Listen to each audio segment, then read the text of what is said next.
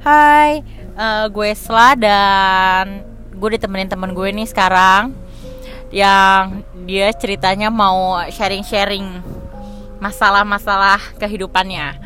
Eh, nggak pakai banyak ngomong deh, langsung aja eh, dia yang cerita. Eh, inisialnya J, silahkan.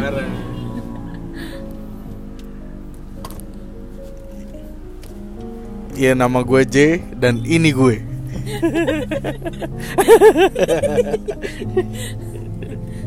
Jadi apa nih pertanyaan pertanyaan pertama apa nih buat gue nih? Eh, Nggak punya Masa pertanyaan sih. Pertanyaan sih tiba-tiba gue cerita. Gitu Iya ya iya, kan? maksud gue kayak eh, gue gue ngajak lo masuk ke podcast gue supaya ya nggak apa-apa sih podcast gue tuh jadi wadah aja di mana lo bisa cerita, sharing advice atau eh, sharing-sharing solusi gitu loh. Oke, ada ada saat gue mau sih lo ceritain kayak satu masalah di di hidup lo yang lo udah lewatin pakai berbagai macam solusi dan akhirnya lo nemu jawabannya sehingga nanti di akhir orang-orang bisa metik hikmah dari cerita lo itu ada nggak kira-kira? Wah ada banget sih kacau. Oke, Ada. ya udah kalau gitu eh, boleh boleh. Kalau lo boleh kan mau kan sharing? Boleh lah mau banget. Eh to be honest sih gue emang kebetulan gue orangnya sangat introvert abis ya buat hidup gue which is literally banget gitu loh guys Oke. oke oke balik balik balik Oke balik. oke. Eh, jadi gue manggil lo pakai inisial aja ya. Inisialnya J. J. Oke oke J. Lo boleh mulai cerita. Jadi dia sambil ngerokok gitu guys. Ngerokok Rokoknya gue. mati mau nyalain. ya, Oke sans banget. Oke mulai cerita ya. ya gue mulai kayak apa ya ya gue anak muda yang tidak punya arah dulu ya. Oke, eh nggak punya arah gitu deh dulu ceritanya ya kan. Kayak gue terlahir dari orang tua gue tapi yang modelan orang tua gue tuh bentukannya nggak orang tua gitu loh. Jadi gue kecil tuh dulu setelah gue lahir 6 bulan gue tuh ditarik sama nenek gue karena gue ibaratnya kasihan lah kurus banget gitu kering kerontong ya kan pas diantar ke bandara sama bokap gue sampai nenek gue tuh nangis banget ngeliat gue akhirnya gue diurus tuh sama nenek gue dari gue bulan kok aja jadi agak melo gitu ya Jangan melo. santai santai. Bener. Gua gua ada tisu, gua ada tisu Oke. kalau melo. Iya, jadi kelanjutannya sih ya gue ini gue mau menyampaikan juga ke kalian-kalian gitu bahwa kalian harus bersyukur dengan adanya cerita gue ini. Pasti kalian yang orang tuanya menyayangi kalian pasti kalian salah satu orang yang dibanggain sama orang tua. Kalau gue ceritain dari awal sampai habis pasti bener-bener kalian bangga banget sumpah. Nggak bohong gue parah Parahnya parahnya biasa aja. oh iya, iya. Nah, terus terus terus lanjut lanjut. Iya, jadi gue dari memulai umur 6 bulan itu setelah gue diurusin tuh sama nenek gue Oke. sampai gue sekarang gede ini Emang sekarang umur berapa nih?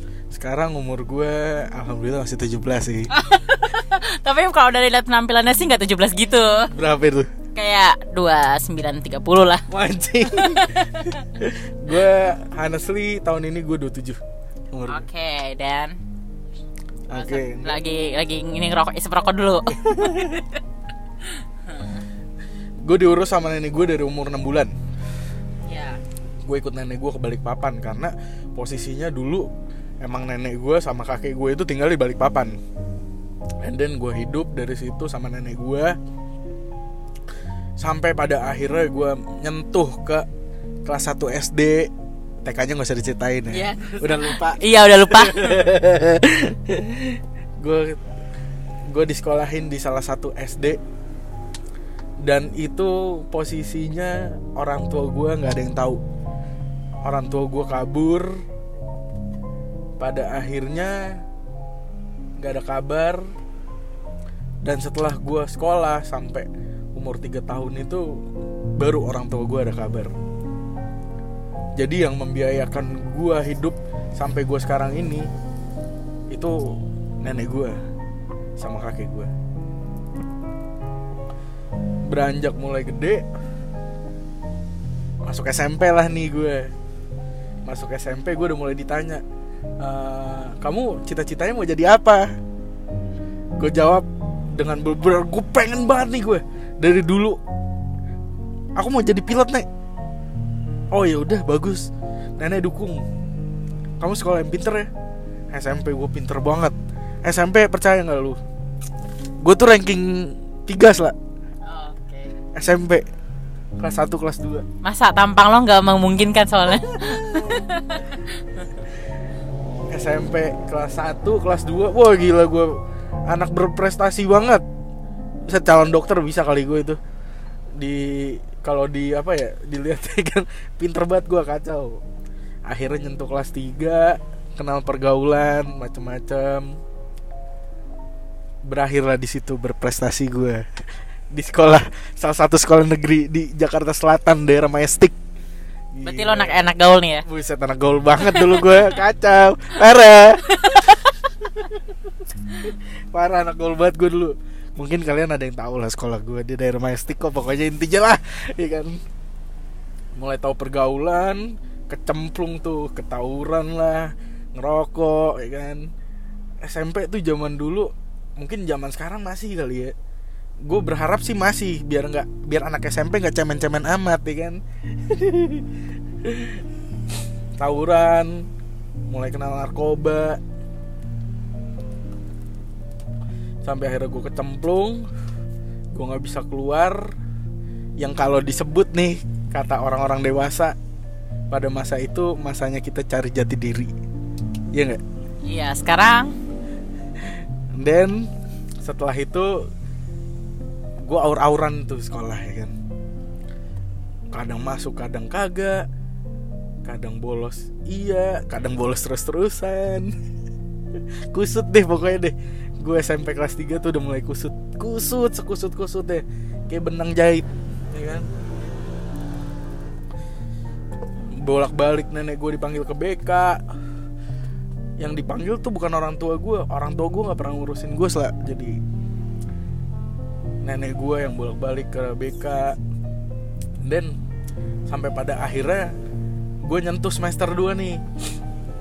Walaupun sering dipanggil panggil BK di semester 2 ini pengalaman gue benar-benar berkesan juga sih benar-benar momen buat gue ceritain ke bahan cerita gue buat anak gue sih gue pikirnya kan Oke, gue juga jadi kepo. Apa tuh? jadi kayak gue, gue kelas 3 SMP gue hampir mau di DO dan itu jangka waktunya pas masa-masa ujian uh, dulu tuh zaman dulu tuh sebelum UN itu kan ada ujian praktek ya ya kan ujian praktek itu gue tawuran. Gue tawuran ketahuan nih sama Capsek karena ada yang ngeliat lah bla bla gini gini. Akhirnya dipanggil tuh anak-anak yang tawuran itu ke ruang guru. Panggil dan karena gue di situ kelihatan yang paling bandel banget ya kan? Yang kayak ketahuan ngerokok di kantin lah ketahuan ngerokok di toilet sering nggak masuk akhirnya gue deh yang dituduh tuh ya kan. Ya udah tuh dari situ gue pengen hampir banget gue pengen di DO dengan syarat kalau misalkan nilai ujian praktek gue di atas rata-rata itu gue nggak jadi di DO sampai pada akhirnya gue beber itu dari situ gue pengen berubah tuh. Sok-sok pengen jadi anak-anak baik gitu ya kan. Akhirnya gue belajar gue ujian praktek sampai akhirnya gue dapat nilai rata-rata gue bisa ikut UN abis UN gue lulus. Gue lulus ditanya lagi nih sama nenek gue bang jadi gue dipanggil sama nenek gue tuh abang kalau di rumah. Soalnya lo paling tua apa gimana? iya paling tua. Oke, terus? Di antara sepupu sepupu gue gue paling tua. Ditanya lagi nih sama nenek gue bang kamu mau SMA di mana? Swasta aja ya. Dan yang waktu itu alhamdulillahnya nilai nem gue itu pas zaman SMP lumayan gede sih alhamdulillah banget. Jadi kebantu gue buat masuk negeri. Dan gue emang pengen dari dulu masuk ke negeri. Ada deh salah satu sekolahnya di daerah Bulungan. Itu sekolah gue Pokoknya anak gaul Jakarta nggak mungkin nggak tahu ya. sekolah. Iya anak gaul Jakarta pasti tahu tuh sekolah gue di daerah Bulungan ya kan? Gue masuk situ di angkatan 2011 anak gaul Jakarta pasti tahu angkatan gue 2011 angkatan paling selon. Iya. Selon gak tuh? Bareng. Parah. Habis itu gue SMA masuk ke sekolah favorit di Jakarta salah satu Jakarta Selatan itu. Ketemu nih teman-teman baru dan teman-teman lama gue daerah Majestic. Ya. masuk situ kehidupan gue berubah. Pasti kalian-kalian di sini yang dengerin ya gue harap sih umur-umuran gue juga atau yang kalau emang umurnya di bawah gue buat jadi pengalaman aja. Gue sih di sini cuma mengingatkan supaya kalian nggak terjebak kayak gue gitu loh di dalam masa SMA gitu ya kan. Syukur-syukur yang di atas gue nggak ada yang dengerin ini sih. Gue malu banget ya kan. Malu sama suhu yang udah pernah bandel duluan ampun suhu ampun. Ampun ampun ya kan? Ya jadi eh, SMA gua kelas 1 itu benar-benar udah mulai masuk ke masa-masa anak SMA banget kan ya kan? Yang emosinya nggak bisa ke kontrol lah yang kayak sekolah selon banget lu mau tidur seenaknya juga nggak ada yang mikirin gitu kan? Padahal guru nyap-nyapnya udah kayak tai ya kan di SMA kelas 1 itu kehidupan gue nongkrong cuy. Kalau tahu. Kayak apa eh, pulang sekolah nongkrong dulu baru pulang. Jam 2 jam 3 kalau belum jam 2 jam 3 belum belum belum pulang. Itu kelas 1 tuh. Karena di sekolah gue itu senioritasnya kenceng banget kayak kelas 1 harus nurut sama kelas 3 dong ya kan. Seniornya ketat kayak nggak ada yang nongkrong di rejes habis-habisan nih bahasanya zaman dulu rejes Apa tuh? Regis apa tuh? Ya, rejes itu kayak lu ditarik-tarikin terus lu kayak dikerjain deh sama senior deh entah digebukin lah entah diapain deh Oh, jadi kayak ditatar gitu. Iya, kayak ditatar gitu bahasanya ya kan terus sampai akhirnya gue di kelas 1 aman sih belum belum parah-parah banget kayak gue nggak pernah cabut-cabutan karena gue ngerasa kayak teman-teman gue tuh di sekolah asik banget ya kan? Nggak nggak ada yang kayak tai gitu lah kayak se sejalan semua gitu sama gue kan? Masuk nih gue ke kelas 2 nah di kelas 2 ini kayak kelas 2 itu ibaratnya udah hampir raja nih. Jadi kelas 1 budak kelas 2 hampir raja kelas 3 raja. Nah posisi di sini udah nggak ada yang senioritasin dong. Cuma tetap sama angkatan ganjil eh sama angkatan genap itu pasti eh, musuhan ya kan? Kelas 2 gue juga alhamdulillah masih rapi lah walaupun nongkrong. Sampai malam gue diomelin pulang malam ya kan? Sampai kadang motor atau mobil nggak boleh dipakai lagi sama nenek gue ya kan tapi tetap kelas 2 gue masih aman. Walaupun ya gue bilang sih nggak aman-aman banget. Kenapa? Karena kayak gue kehidupan narkoba di kelas 2 itu benar-benar kacau sih. Itu gue narkocoy abis anaknya dulu zaman dulu. Anaknya Pablo.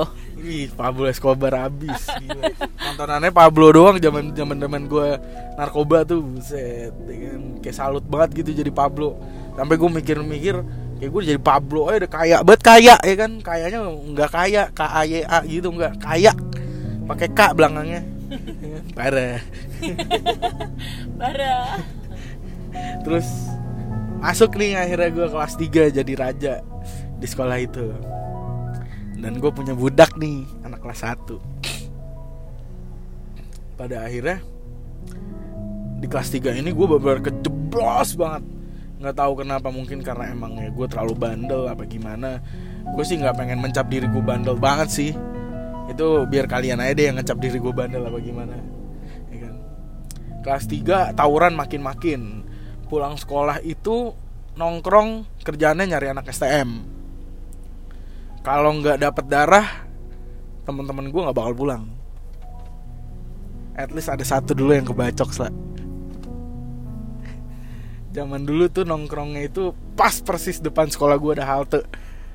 Nongkrongnya di situ. Mungkin yang angkatan angkatan gue yang angkatan 2011 yang sekolah SMA-nya lulusnya 2011 mungkin tahu sih sekolah gue. Kayaknya masih ada deh haltenya. Haltenya sih sampai sekarang masih ada. Kayaknya gue tahu deh sekolah mana lo maksud. Iya.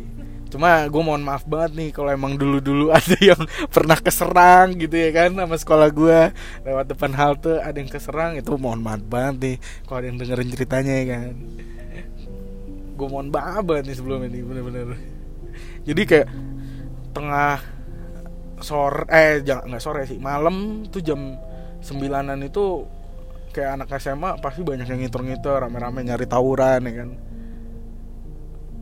Nah itu kalau misalkan belum ketemu nggak bakal ada yang pulang tuh teman-teman gue cuy sampai pada akhirnya uh, yang paling parah sama anak STM ada salah satu STM juga di bilangan Gunawarman situ yang sekarang masih mendayung-dayung namanya terbang-terbang di atas ya kan itu salah satu STM yang paling keras sih menurut gue gokil. Gokil. Tubirnya alot banget yuts. Ya anak anak-anak yang di sekolah di Nangulup tuh ngomongnya kebalik-kebalik gitu ya kan? Oh gitu. Jadi ada khasnya sendiri ya? Kacau. Nangulup. Nangulup pere. Terus gue sekolah di kelas 3 itu aman sih gue nggak pernah cabut-cabutan nggak pernah ya nggak pernah bolos lah ibaratnya kayak ah, gue ngerasa kayak gue di sekolah juga enak gitu loh ketemu teman gue teman gue solid semuanya. Sampai pada akhirnya ada kejadian nih. Nih gue gue nggak ceritain lengkap lah ya. Mungkin kayak uh, kalau, bagian yang agak itu agak di cut cut aja uh, takutnya bahaya atau gimana. Uh, gue sih nggak terlalu lengkap sih ya. Sampai pada akhirnya uh, ini udah di akhir-akhir gue sekolah ya. Tawuran ada dibilang sekolah yang dibilangan mahakam itu ada yang mati nih. Ada yang mati. Nah akhirnya ketahuan lagi nih yang tawuran nih ya kan? Semua yang anak-anak cowok ditarik-tarikin nih sama kepsek ditarik-tarikin ini posisinya gue udah mau ujian. Udah mau UN ujian nasional. Ditarik tarikin ditanya tanyain semua nggak ada yang mau pada ngaku. Akhirnya gue nggak tahu kenapa ya daripada temen gue yang di do mendingan gue aja sih kayaknya yang di do deh. Ada beberapa teman gue yang ngaku ada beberapa yang enggak yang ngaku lumayan lah yang ngebantu gue ngaku jadi ada kurang lebih 7 6 orang lah. Tunggu tunggu jadi lo lebih rela lo yang di DO daripada teman-teman lo. Iyalah. Gue soli, solidaritas gue emang tinggi kalau buat kawan gue yang tercinta. Cuma sayangnya kawan-kawan gue udah pada kayak anjing semua masalahnya ya kan. Sorry sorry banget nih kalau emang yang... lu pada kalau emang lu pada kalau lu emang ada yang dengerin podcast ini lu angkatan gue sorry sorry aja nih. Mungkin ya gue minta maaf kalau emang omongan gue kayak gini cuma solidaritas lu cuma sebatas Amer doang bro. Bisa Amer dong. Mohon maaf bet nih kan. Sampai akhirnya gue dari situ di do nenek gue baru tahu kenakalan gue di luar tuh ternyata binal banget. Separah itu. Separah itu nenek gue tahu akhirnya. Akhirnya gue diceramahin sama nenek gue pulang-pulang gimana nih bang? Kamu ini ini ini ini ini, ini. ceramahin gue bisa-bisa ketahuan gue semuanya. Sampai akhirnya uh, eh, gue udah bingung tuh mau sekolah di mana nih mau ijazah di mana nih. Akhirnya gue dari situ gue untuk nekat buat beli ijazah SMA di, di salah satu homeschooling lumayan terkenal juga sih. Gak usah sebut merek juga oh, ya? usah sebut merek lah. Jangan, jangan uh, Sampai akhirnya Gue udah dapet ijazah gue ditanya lagi nih sama nenek gue ya kan. E, bang kamu gimana? Jadinya mau kuliah atau apa? Kan aku mau jadi pilot nek. Gue bilang gitu sama nenek gue uh, cuma kalau emang mau jadi pilot nenek kayaknya udah nggak bisa. Cuma nenek usahain pasti nenek bisa posisinya itu kakek gue itu baru meninggal. Kakek gue tuh meninggal tahun 2010 karena ya ada something masalah lah yang bener-bener mungkin kakek gue juga jadi stres nenek gue juga jadi stres. Kayak jadi uh, nenek gue itu punya ya bisa dibilang punya usaha sendiri lah. Punya perusahaan sendiri yang tadinya bokap gue itu kerja di dalam perusahaan itu megang perusahaan itu dipercaya buat megang. Eh ternyata bokap gue juga ngerusak perusahaan itu dengan gitu aja. Nggak ada jejak-jejaknya sama sekali sampai sekarang. Akhirnya nenek gue tetap bersikeras dari situ untuk ngebiayain gue sekolah pilot dulu gue sekolah pilot itu gue pengen di uh, ada di salah satu uh, negara deh. Disebut saya di US deh ya kan? Di US gue gue dulu sekolah pilot. Akhirnya nenek gue mutusin ya udah uh, kamu sekolah pilot aja. M mungkin kan bayarnya juga bisa dua kali kan? Nenek gue bilang gitu. Bisa kok bisa sampai tiga kali bayarnya. Sampai akhirnya nenek gue uh, mendaftarin gue untuk cicilan pertama. Cicilan pertama masuk gue ikut tes semua segala macam gue lolos nih. Gue lolos gue udah berangkat ke sana juga. Tes yang di sini lolos dan yang di sana juga gue udah lolos sudah bela udah belajar sampai basic. Sampai gue di sana tiga bulan lah gue harus membayar cicilan kedua. Tapi di situ nenek gue bilang e, kayaknya gue udah nggak bisa lanjut nih kata nenek gue bang kamu kayaknya udah nggak bisa lanjut. Maafin nenek. Nenek udah bener-bener udah nggak tahu lagi cari mau cari di mana. Karena suatu hal yang benar-benar bikin keluarga gue terpuruk tuh karena bokap gue sih alasan utamanya akhirnya dari situ gue buat mutu gue mutusin buat cabut. Karena gue mikir kayak gue juga udah nggak bisa jadi pilot. Gue mau cari-cari ke mana lagi kan? Gue juga posisinya di situ gue juga belum bisa ngapa-ngapain. Kayak gue belum tahu apa-apa. Kerja aja gue mungkin belum bisa kali. Gue pulang ke Indonesia. Pada saat itu kan? Nenek gue cerita semua halnya tentang gue tentang kok tentang orang tua gue bahwa orang tua gue kayak gini kayak gini kayak gini gini. Jadi posisinya itu pas gue sebelum berangkat ke US itu nenek gue belum bilang kalau kalau bokap gue itu uh, ngerusakin mata pencarian nenek gue gitu. Pas di sana nenek gue baru bilang. Pas setelah gue pulang dari sana nenek gue baru bilang kalau misalkan ceritanya tuh kayak gini kayak gini gini. Ya udah gue nggak bisa apa-apa gitu ya kan. Kayak gue bahkan gue kuliah pun aja dulu benar-benar nggak mampu loh cuy. Buat biaya kuliah aja gue nggak mampu.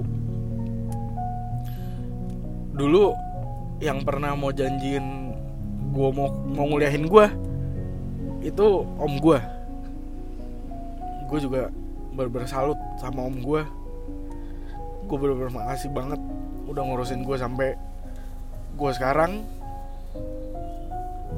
Gue bener-bener terima kasih banget. Mungkin kalau om dengerin gue nggak tahu bisa ngomong apa lagi. Yang bantuin gue semuanya dia. Sampai akhirnya gue dari dari gue pulang dari US gue nganggur dulu setahun. Nganggur setahun gue dapat kerja. Dulu kerjanya itu di kantor om gue di event organizer gitu deh. Nah gue kerja di situ jadi event organizer.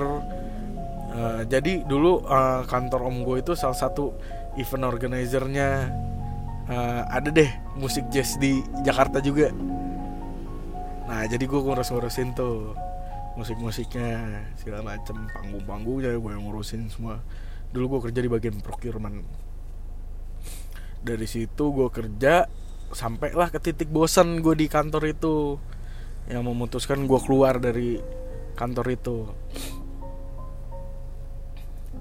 sampai akhirnya gue keluar gue ketemu temen gue di perkopian. Yeah. nah gue mulai nih. Gue mulai baru lagi nih start the journey begin nih dari sini nih sampai sekarang. Jadi gue di tahun 2015 itu uh, eh sorry 2014 gue uh, masuk ke dunia perkopian kecemplung di dunia perkopian.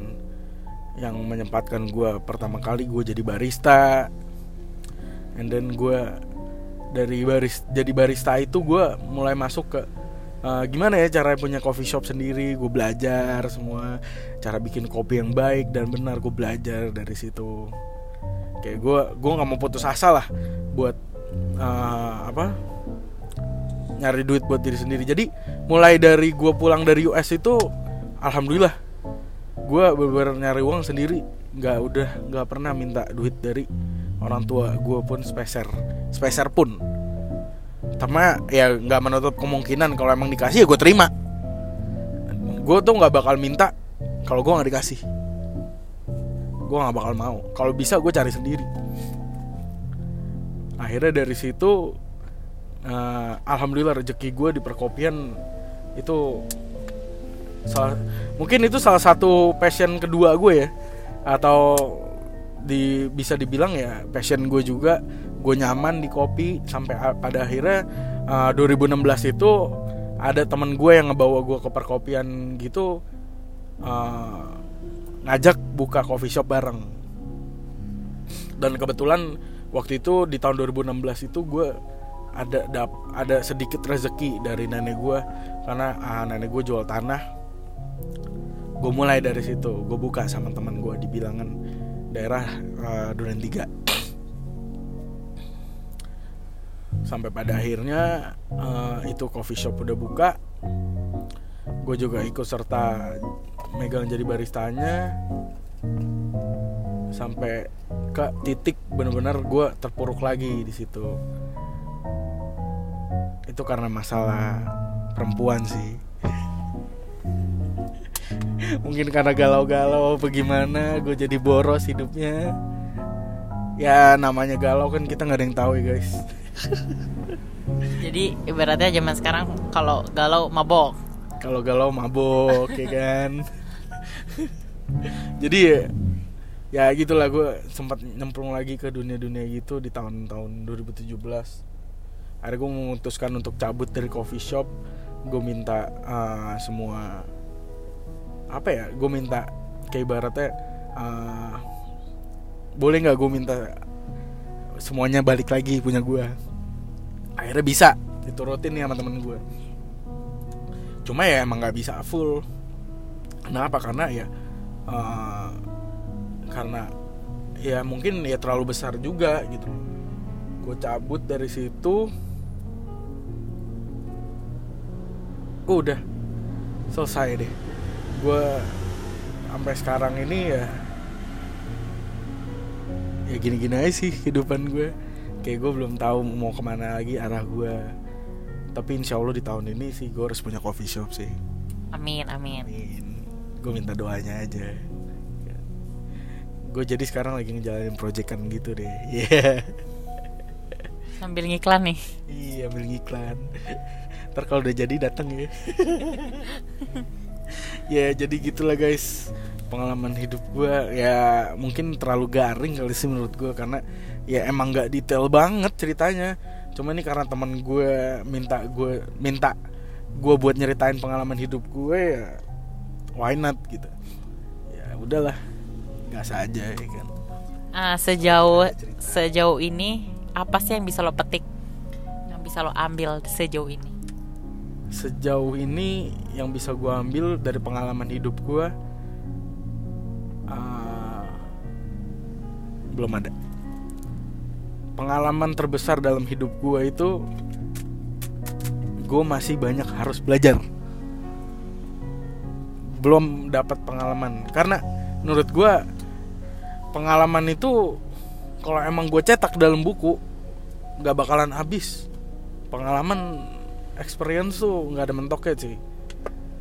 Walaupun lu udah jadi orang tua pun punya anak punya keluarga tetap lu bakal tetap cari pengalaman dari situ.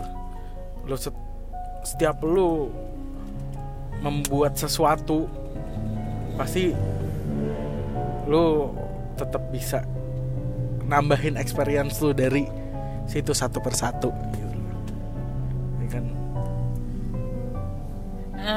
Oke oke.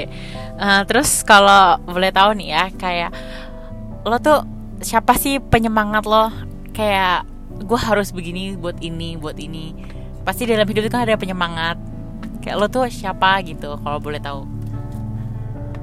tapi itu nggak bisa dipungkiri sih ya kan kayak gue ada salah satu orang yang dulu juga benar-benar jadi penghama peng apa penyemangat gue nge-support gue dan sampai pada akhirnya di tahun tahun 2017 itu ya gue eh, tidak jadi menyempurnakan semuanya karena akan suatu hal yang dia jadi pergi gitu ya kan. Tapi di tahun ini alhamdulillah banget sih gue nemuin orang yang benar-benar tepat gilanya sama kayak gue bentuk-bentukannya juga ya gue banget lah pokoknya deh. kayak gue kalau emang gue nggak jadi sama dia juga kayak gue mendingan mati deh Serius nih, ini serius. iya serius gue Oh jadi pacar lo sekarang nih ya? iya lah pacar gue bukan pacar gue lagi calon istri gue Amin. Amin. Kan. Udah, ya itu salah satu support gue sekarang, yang support gue sekarang itu dia sih. Parah. Parah. Parah. Eh, yaudah, ini udah mau habis. Gue cuman mau minta satu lagi saran lo buat teman-teman lo, orang yang denger ini atau sekitar lo tuh apa? Oh iya. Saran gue ya. Selagi lu punya orang tua, kedua orang tua lu sayang sama lu, bawel sama lu, diemin aja. Jangan lu bantah, jangan lu malah bandel dari situ. Saran dari gue, lu dengerin aja kalau emang lu nggak seneng, mending lu tutup kuping apa atau lu dengerin dari kuping kanan keluar kuping kiri terserah. Tapi yang paling penting harta itu adalah keluarga sih. Gue bener-bener nggak bisa gue bener-bener nggak bisa dapetin itu semua.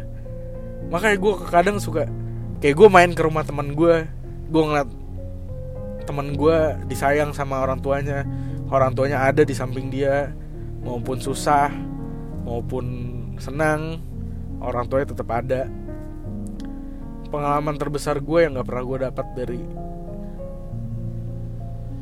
hidup gue ya itu kasih sayang sih dari orang tua. Gue hidup sendirian gue dari dulu. Malah jadi curhat lagi kan honestly udah empat tahun ini eh sorry tiga tahun inilah gue ulang tahun sendiri tanpa ada yang ngucapin selain keluarga gue tapi mudah-mudahan tahun ini ada yang udah ada yang bisa support gue juga sih di ulang tahun gue gue berharap banget sih. Saran dari gue itu aja sih selagi lu masih disayang orang tua lu dimarah-marahin orang tua lu terima aja. Karena harta sesungguhnya yang lu punya sampai lu uh, selesai hidup pun itu bukan duit lu bukan mobil-mobil lu bukan rumah-rumah lu tapi keluarga lu. Orang tua entah lu ntar punya anak lu punya istri ente punya keluarga. Itu sih saran dari gue. Gue sih nggak ya kalau masalah bandel-bandelan semua anak muda pasti pernah bandel lah. Nggak menutup kemungkinan ya kan? Karena uh, di situlah lu mencari pengalaman uh, buat nanti kalau emang lu udah punya anak nanti gitu loh. Jadi intinya lu nggak kaget-kaget banget lah ketika lu punya anak itu aja sih. Udah. Ada mau disampaikan buat temen deket atau pacarnya? Pacarnya sekarang mau nitip apa? Mau sampaikan apa? kalau buat pacar gue sih